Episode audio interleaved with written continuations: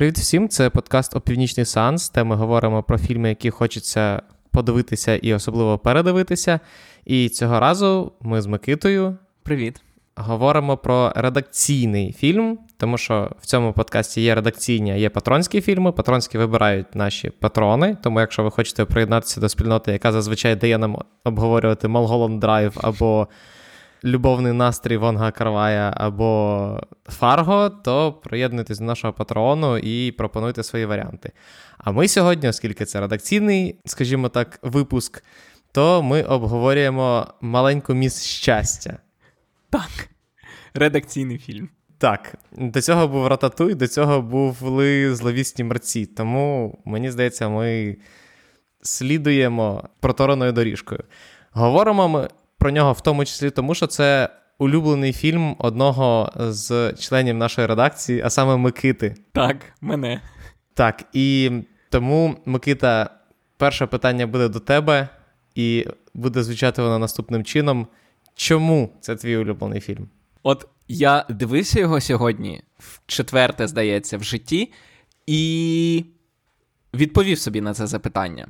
Тому що для того, щоб фільм був улюбленим, він має не просто бути хорошим з якихось об'єктивних причин, там, з точки зору сценарію, з точки зору акторської гри і так далі. Ти ще маєш думати так само, як він. Фільм має з тобою погоджуватися в якихось життєвих питаннях, в якихось світоглядних запитаннях. І цей фільм погоджується зі мною. І я погоджуюся з ним, тому що ми з ним однаково дивимося на питання іміджу, популярності, перемоги і поразки, лицемірства, як, скажімо так, наріжного елементу сучасної культури. Саме тому він мій улюблений. Не тільки тому, що ми будемо багато говорити про те, наскільки він там відповідає хрестоматійному сценарію, наскільки там класно грають актори, а ще й тому, що я дивлюся і я думаю, я згоден. Я теж так вважаю. Микита, зізнайся, це просто тому, що тобі подобається pageants. Навпаки, мені, як і фільму, не подобається pageants. Серед дітей. Серед нікого, але особливо серед дітей. Тобто сценарист цього фільму Майкл Арндт, а ми його ім'я сьогодні згадаємо ще не раз. Сценарист цього фільму Майкл Арндт, коли вирішив, про що буде кіно, він спеціально шукав прояв найбільш штучного, найбільш лицемірного взагалі прояву культури, який може бути. І він саме зупинився на дитячих конкурсах краси. Тому що це настільки фейково, наскільки може бути.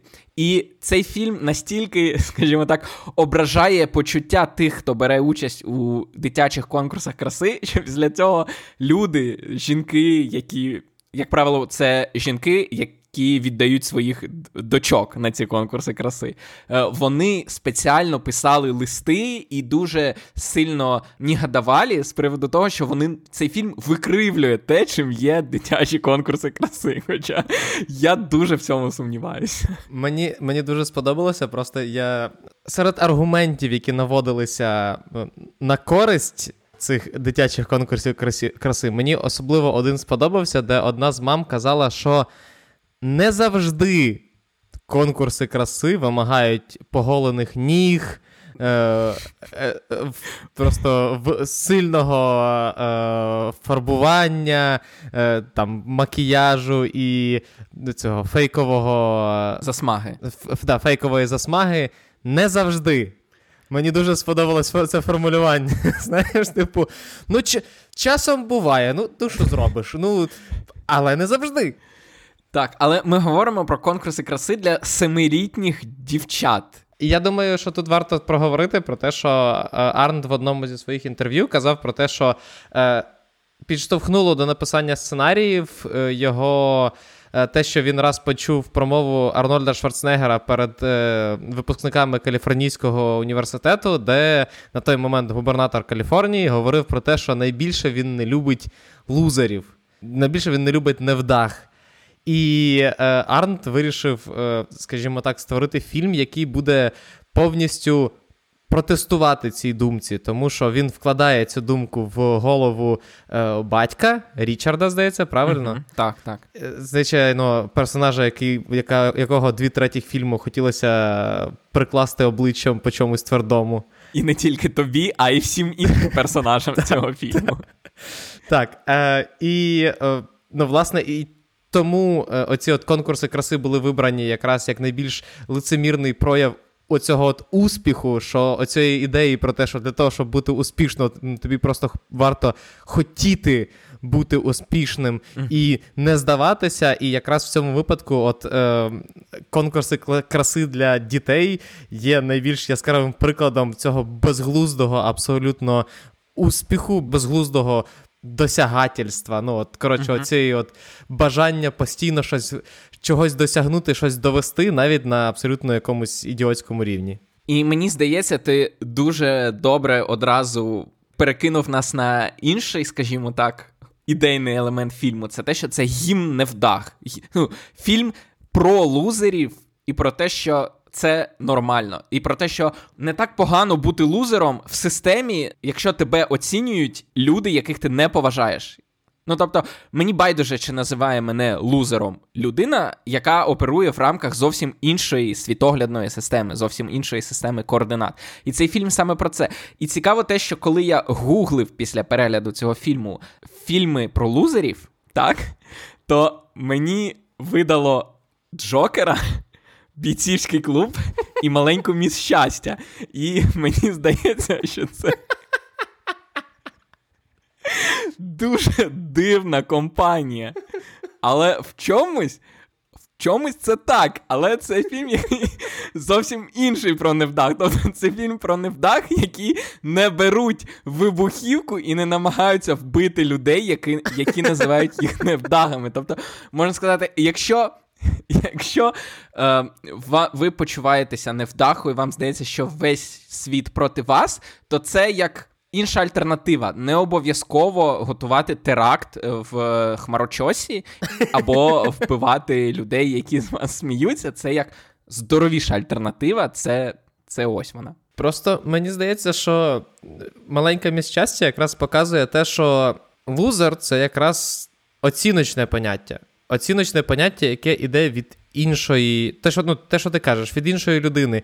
І просто якщо Джокер і Бійцівський клуб, вони сприймають сам факт того, що ти невдаха, як, скажімо так, якусь константу, тобто ти невдаха, це записано в книзі буття, і ти, все, що ти можеш робити, це, умовно кажучи, протистояти цьому світу, який зробив з тебе невдаху. А Маленька міс Щастя, скоріше, якраз говорить про те, що ти можеш бути невдахою, ти можеш не бути невдахою. Це абсолютно up to you, тому що це, напевно, найяскравіше це проявляється в ситуації з героєм Пола Дано, коли він дізнається, що він не розрізняє кольори, і тому він не може поступити в академію, він зривається, він ображає всіх, говорячи, в принципі, очевидні речі, але він відходить і в результаті вибачається, і так, ці чуваки лузери, але при цьому ти не зобов'язаний до них ставитися саме так. І це up to you. Ти не зобов'язаний все життя бути лузером, тому що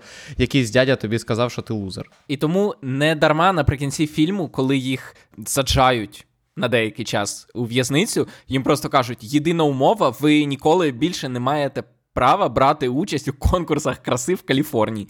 І вони кажуть, що that's fine by us. Тобто, по суті, це, можна сказати, не дуже, скажімо так, клімактична розв'язка, але, в принципі, вона цілком логічна. Якщо ми кажемо про те, що, щоб не бути лузером, ти просто маєш вийти з тих координат, які називають тебе лузером, і сказати, ну, це ваша штука, ви там кого хочете, як і називайте, я тут ні до чого. І саме це вони і роблять в кінці. Вони кажуть, це ок, і, власне, їдуть звідти. Тому так.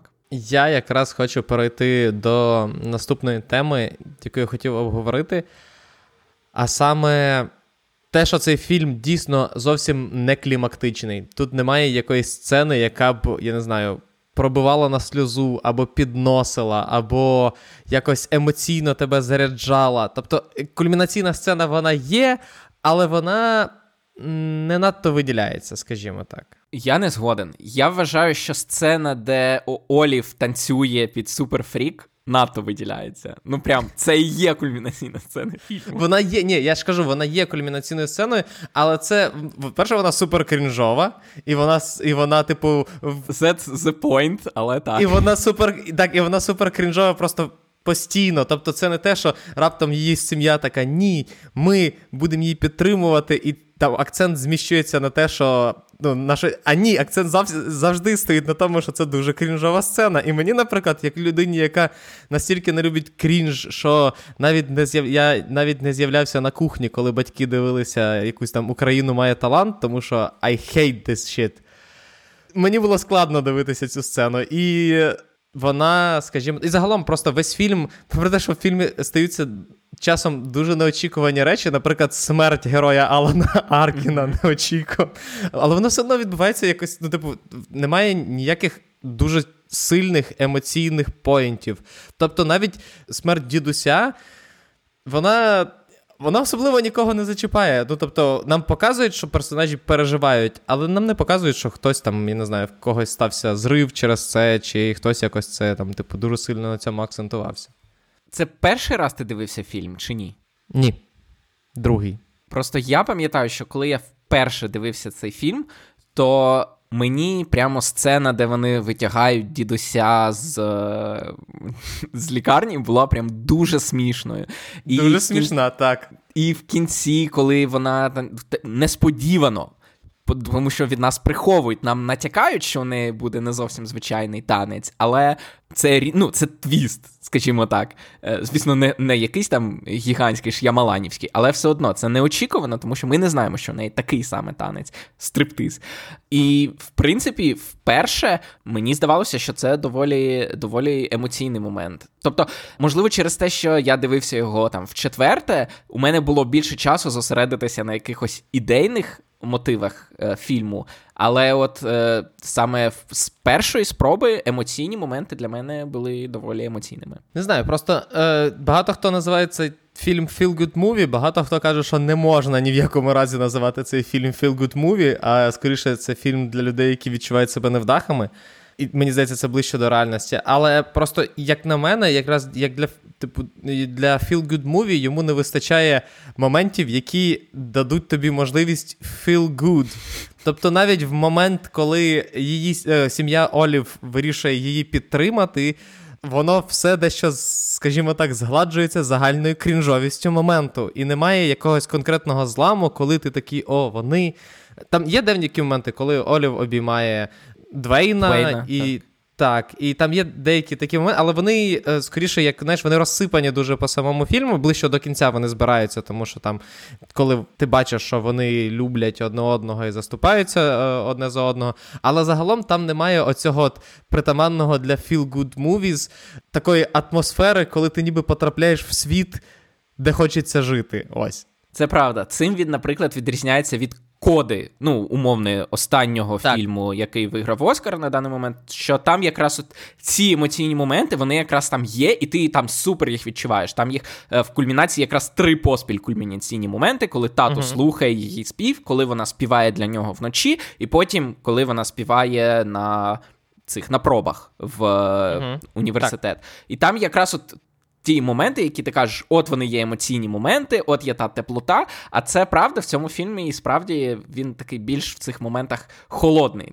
Але мені здається, що це зумовлено тим фактом, що сценарист цього фільму Майкл Арндт і людина, ім'я якої ще неодноразово прозвучить в цьому подкасті, як мінімум тому, що це улюблений сценарист Микити. А як ви знаєте, Микита дуже гіковий з приводу сценаріїв, тому уявіть собі, наскільки високо оцінює цю людину Микита. Це був його перший сценарій. І мені здається, що попри те, що він технічно написаний бездоганно і отримав Оскар за це, все одно тут в дечому відчувається, що він от надто, скажімо так, технічно досконалий. От. Тут, знаєш, тут немає трошечки джазу. От тут якраз оці джазовості не вистачає в деяких моментах.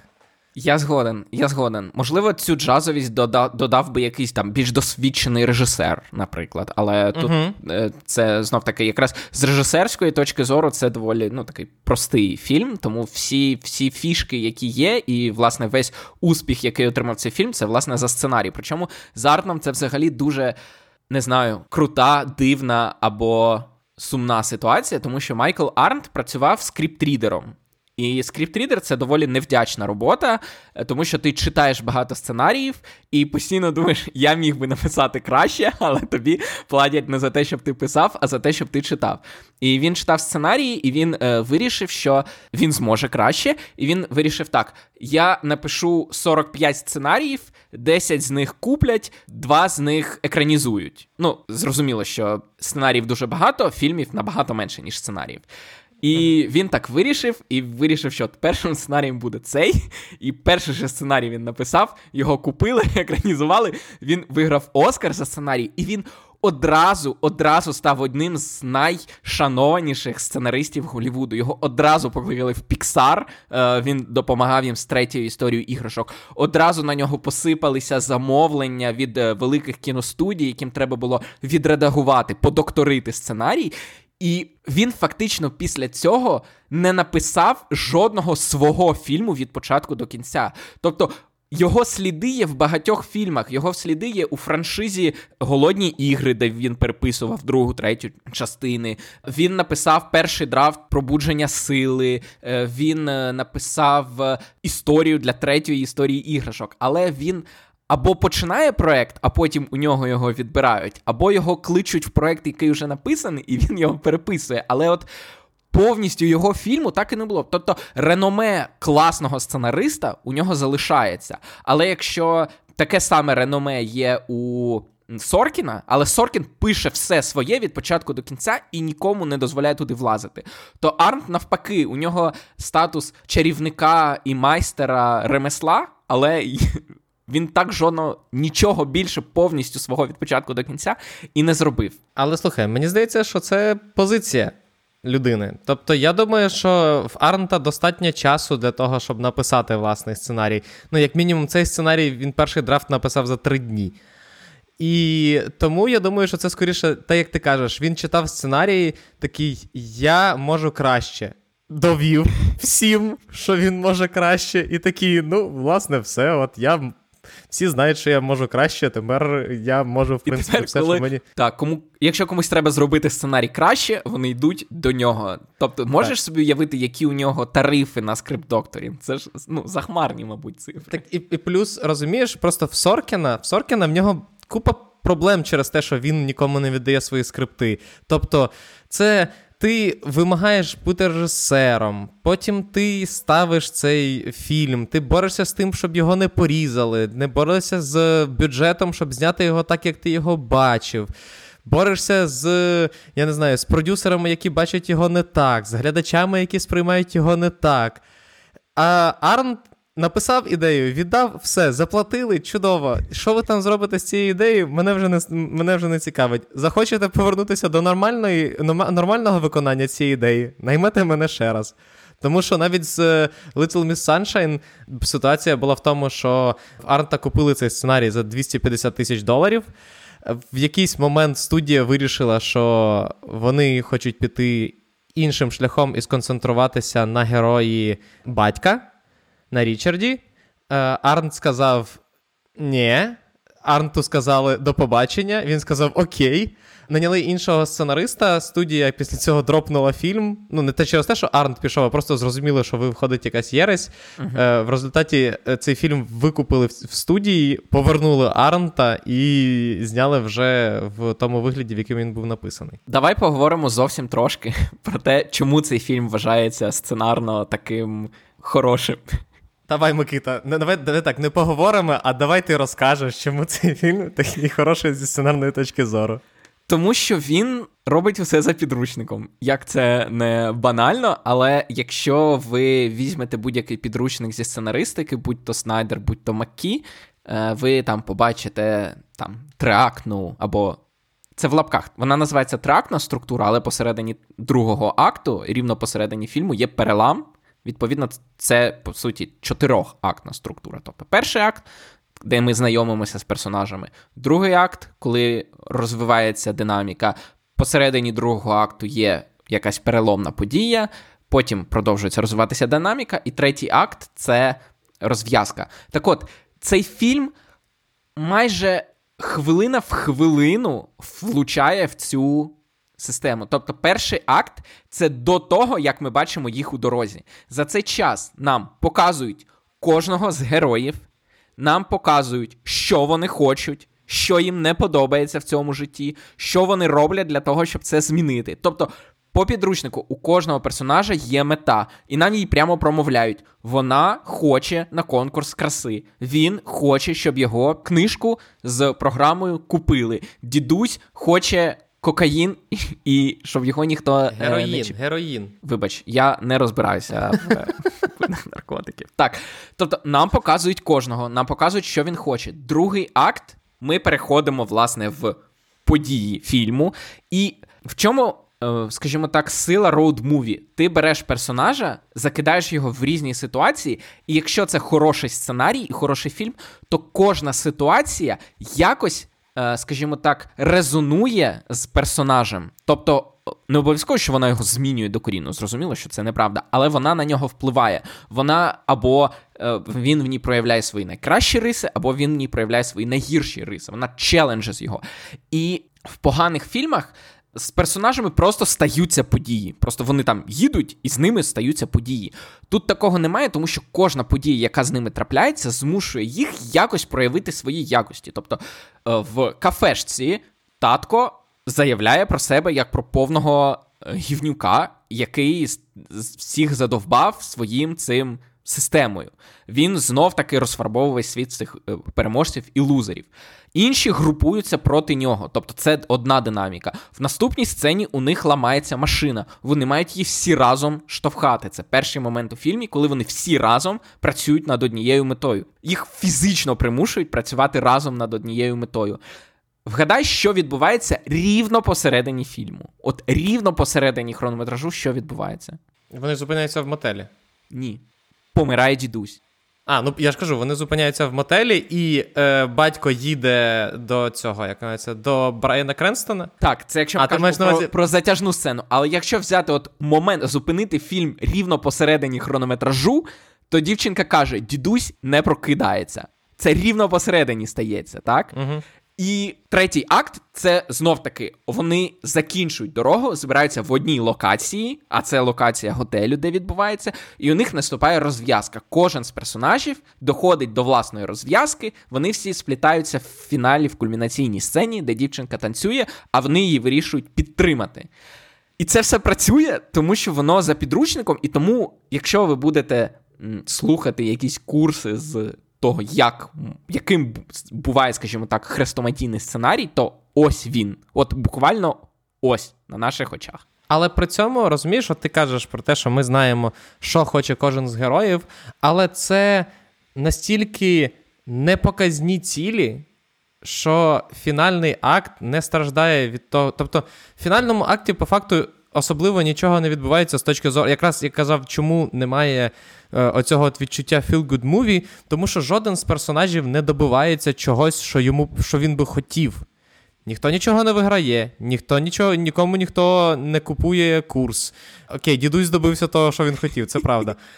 В жодного з героїв немає позитивного результату їхніх мрій. А це тому, що це ще один, скажімо так, засадничий принцип сценаристики.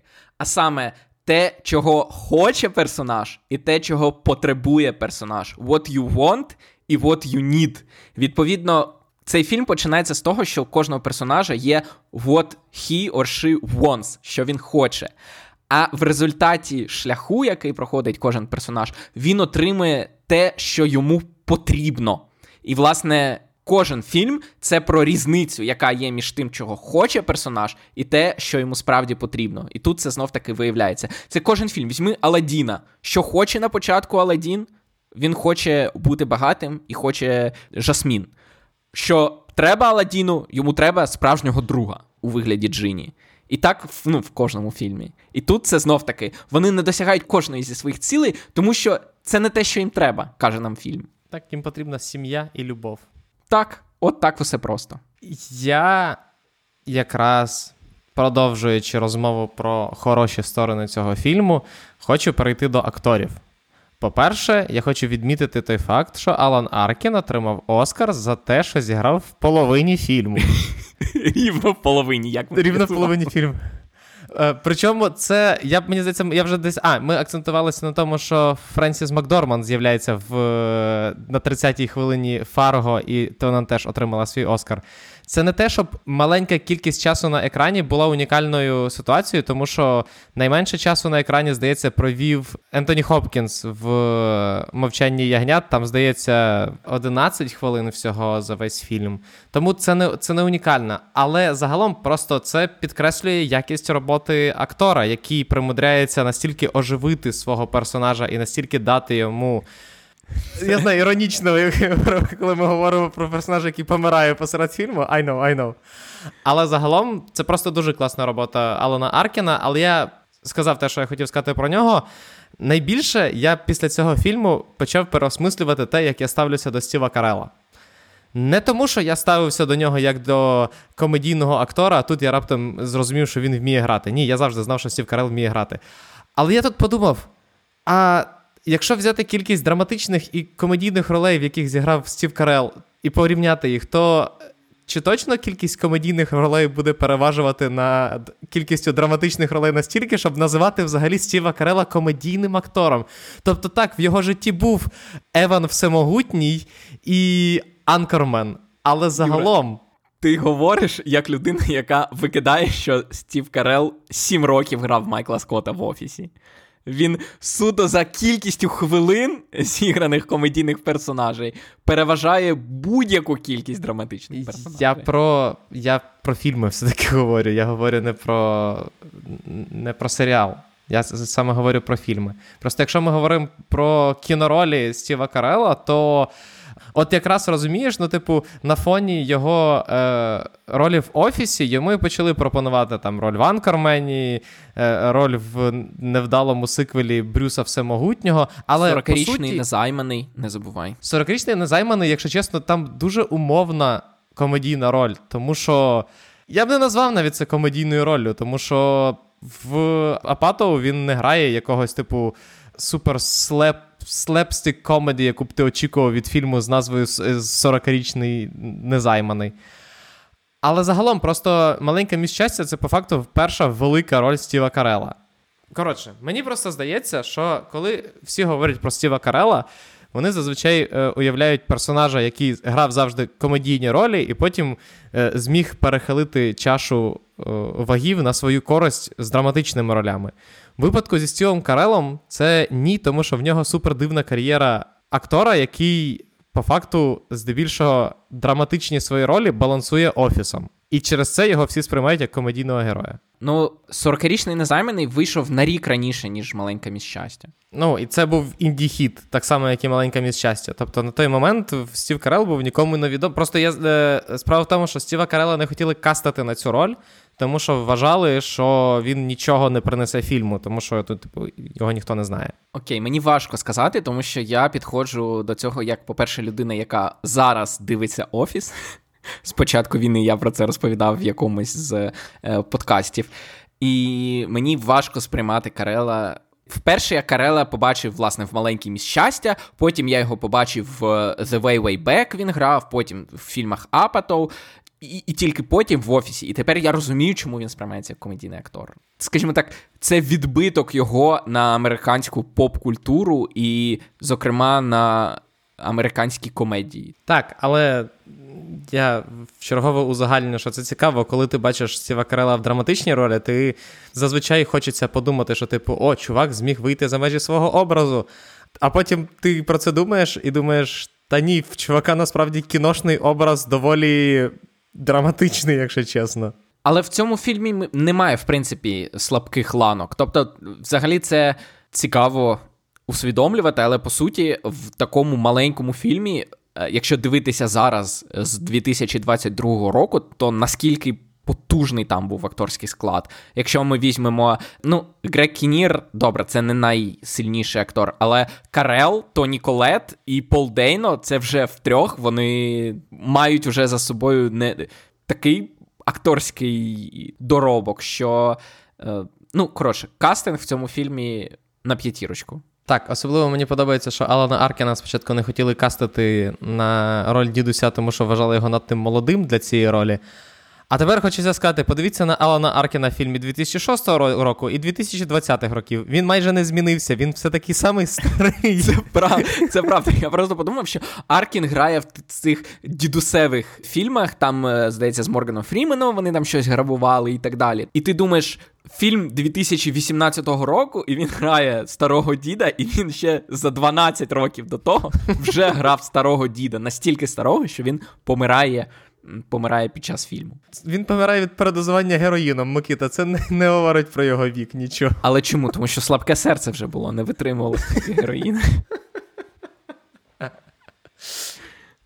Я ще хотів сказати, якщо ми кажемо про сценарій не тільки з точки зору структури, а ще й з точки зору якихось конкретних елементів, що це не той фільм, в якому ти очікуєш якихось фантастичних чеховських рушниць, правильно? Але навіть тут вони є все одно, і вони дуже майстерно сховані. Це, по-перше, порножурнали дідуся, які вистрибують з машини в останній момент. І це тест на зір, який дівчинка випадково, не випадково, вона грається в лікарні, коли вони чекають на дідуся, і вона каже: хочете пройти тест на зір? А їй кажуть, що нам не до цього, у нас дідусь там помирає. І потім вона, нагрібши з лікарні цих тестів, щоб якось розважити себе в дорозі, проводить брату оцей тест. І потім він дізнається, що він дальтонік. Тобто це настільки прихована рушниця, але вона все одно стріляє. Я постійно згадую про слово «послідовність» в наших подкастах. І цей фільм якраз класичний приклад того, як за послідовністю дій персонажів вдається дуже талановито ховати чехівські рушниці. Тому що якраз це те, що ти казав, що в цьому фільмі кожна подія, кожна дія, кожна зупинка і там кожен діалог, він зумовлений самими персонажами. Він не прописаний для того, щоб існувати просто в фільмі, для того, щоб його розтягнути, чи для того, щоб, я не знаю, нам на щось вказати. Кожен діалог персонажів, кожен їхній вчинок, він витікає з того, що ми знаємо про цих персонажів, і якраз за рахунок цього ми дивимося на послідовність подій, а не просто нам показують, як з ліхтариком, знаєш, нам світять на якісь конкретні сцени, підсвічують для того, щоб ми знали взагалі, що відбувається в цьому фільмі. Так, і мені здається, чудовий приклад – це в центральному моменті, чому Річард вирішує викрасти тіло свого батька. Тобто, якби не було попередньої сцени, де він їздив на зустріч із своїм видавцем, то він би не прийняв це рішення. Але в той момент ми бачимо, що він вночі сильно обламався, його назвали лузером. Він не вклався в рамки власної системи. І коли він вранці стикається з тим, що його дочка зараз повторить його шлях, тобто теж зазнає невдачі, у нього рана супер свіжа, він тільки повернувся з цієї розмови, розумієш? І тому його рішення абсолютно нетривіальне і, скажімо так, нелогічне, знов-таки ми кажемо ззовні, абсолютно нестандартне рішення викрасти тіло мертвого батька, воно здається логічним і обґрунтованим, тому що ми щойно бачили, як цей персонаж травмувався і як він в цей момент переживає власну кризу. Я хотів ще звернути увагу на одну маленьку деталь. Цей фільм вийшов у 2006 році. В цьому фільмі грають в другорядних ролях Брайан Кренстон і Дін Норріс. Головні герої живуть в Альбукерке.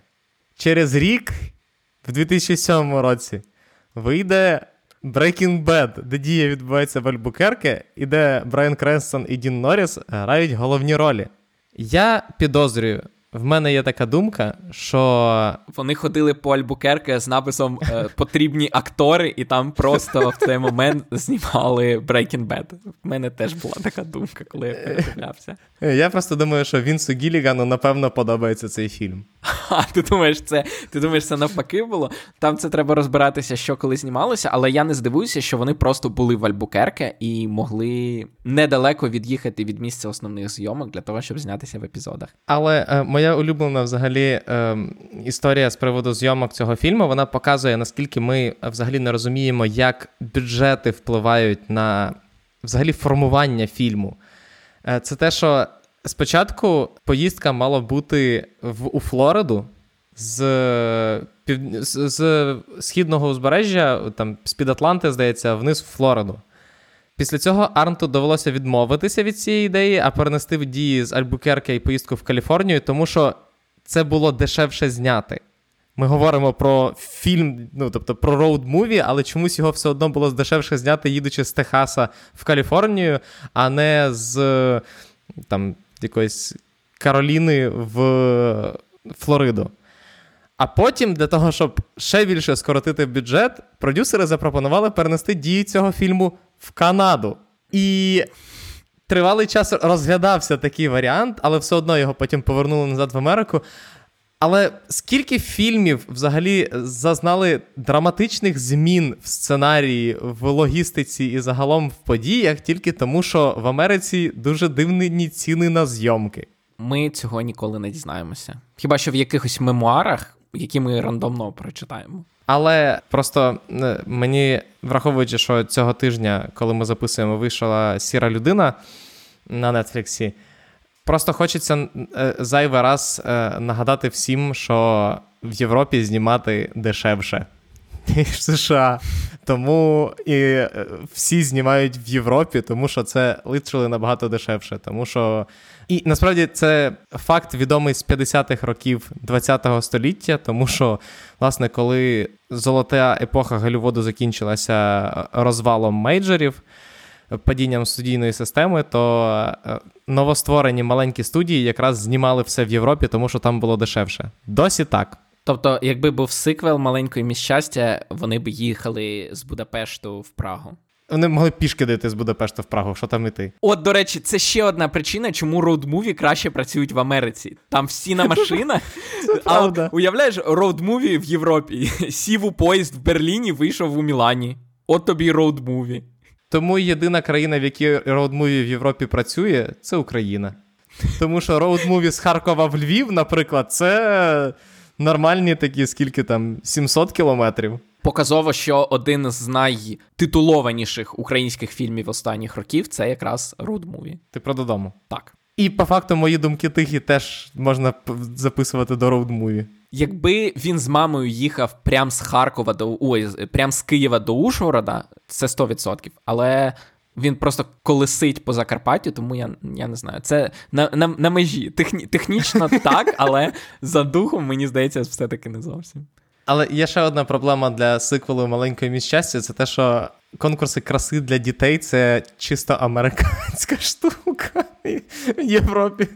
В Європі з цим складніше. Так, і мені здається, це ще одна причина, чому в Канаді цей фільм би не спрацював. Мені здається, що в Канаді немає такого градусу, розумієш, хворобливості, ніж в Америці.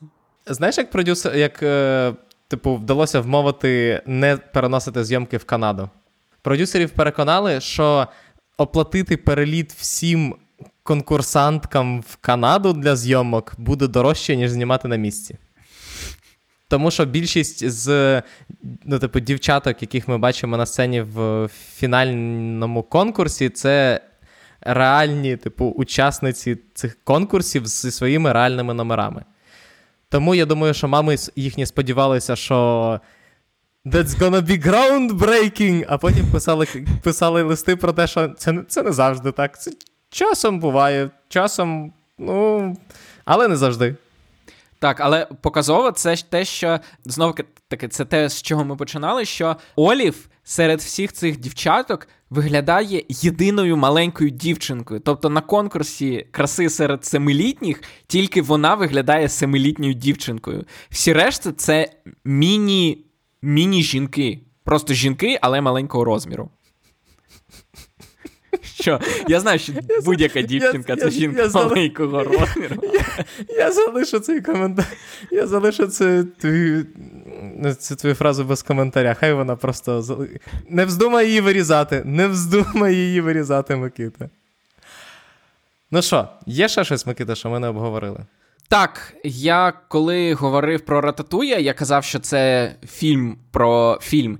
І тут це, в принципі, не фільм про фільм, бо ми вже сказали, що це фільм про лузерів, це фільм про лицемірів і так далі. Але тут все-таки не обійшлося без такого маленького мета-коментаря. Коли герой Стіва Карелла наприкінці фільму на пірсі розмовляє з героєм Пола Дейно і розповідає йому про те, що Пруст невдаха і все життя був невдахою, але потім згадав, що найгірші роки в його житті були найкращими, тому що він в них ріс. Це він фактично проговорює золоте правило кожного сценарію. Це те, що персонажі мають страждати. Якщо персонаж ловить кайф весь фільм, то нам нудно за цим дивитися, і він не росте, він не міняється. І, власне, говорячи про Пруста, Карелл насправді каже і про цих персонажів, і про персонажів будь-якого фільму. Бо персонаж має проходити випробування, і в цей момент він росте і змінюється. Є один режисер, який з тобою посперечається з приводу цього. А саме? Річард Лінклейтер. Колись ми й до нього дійдемо в «Опівнічному сеансі» і поговоримо про те, як працюють і чому прекрасні його фільми, де він не використовує трактні структури і всю цю дрібідень, яку понавигадували ваші голівудські сценаристи. На цьому шикарному моменті будемо закінчувати. Якщо ви хочете, щоб ми поговорили про фільм Річарда Лінклейтера, ставайте нашим патроном, пропонуйте фільми Річарда Лінклейтера. Його трилогія до... Перед, так.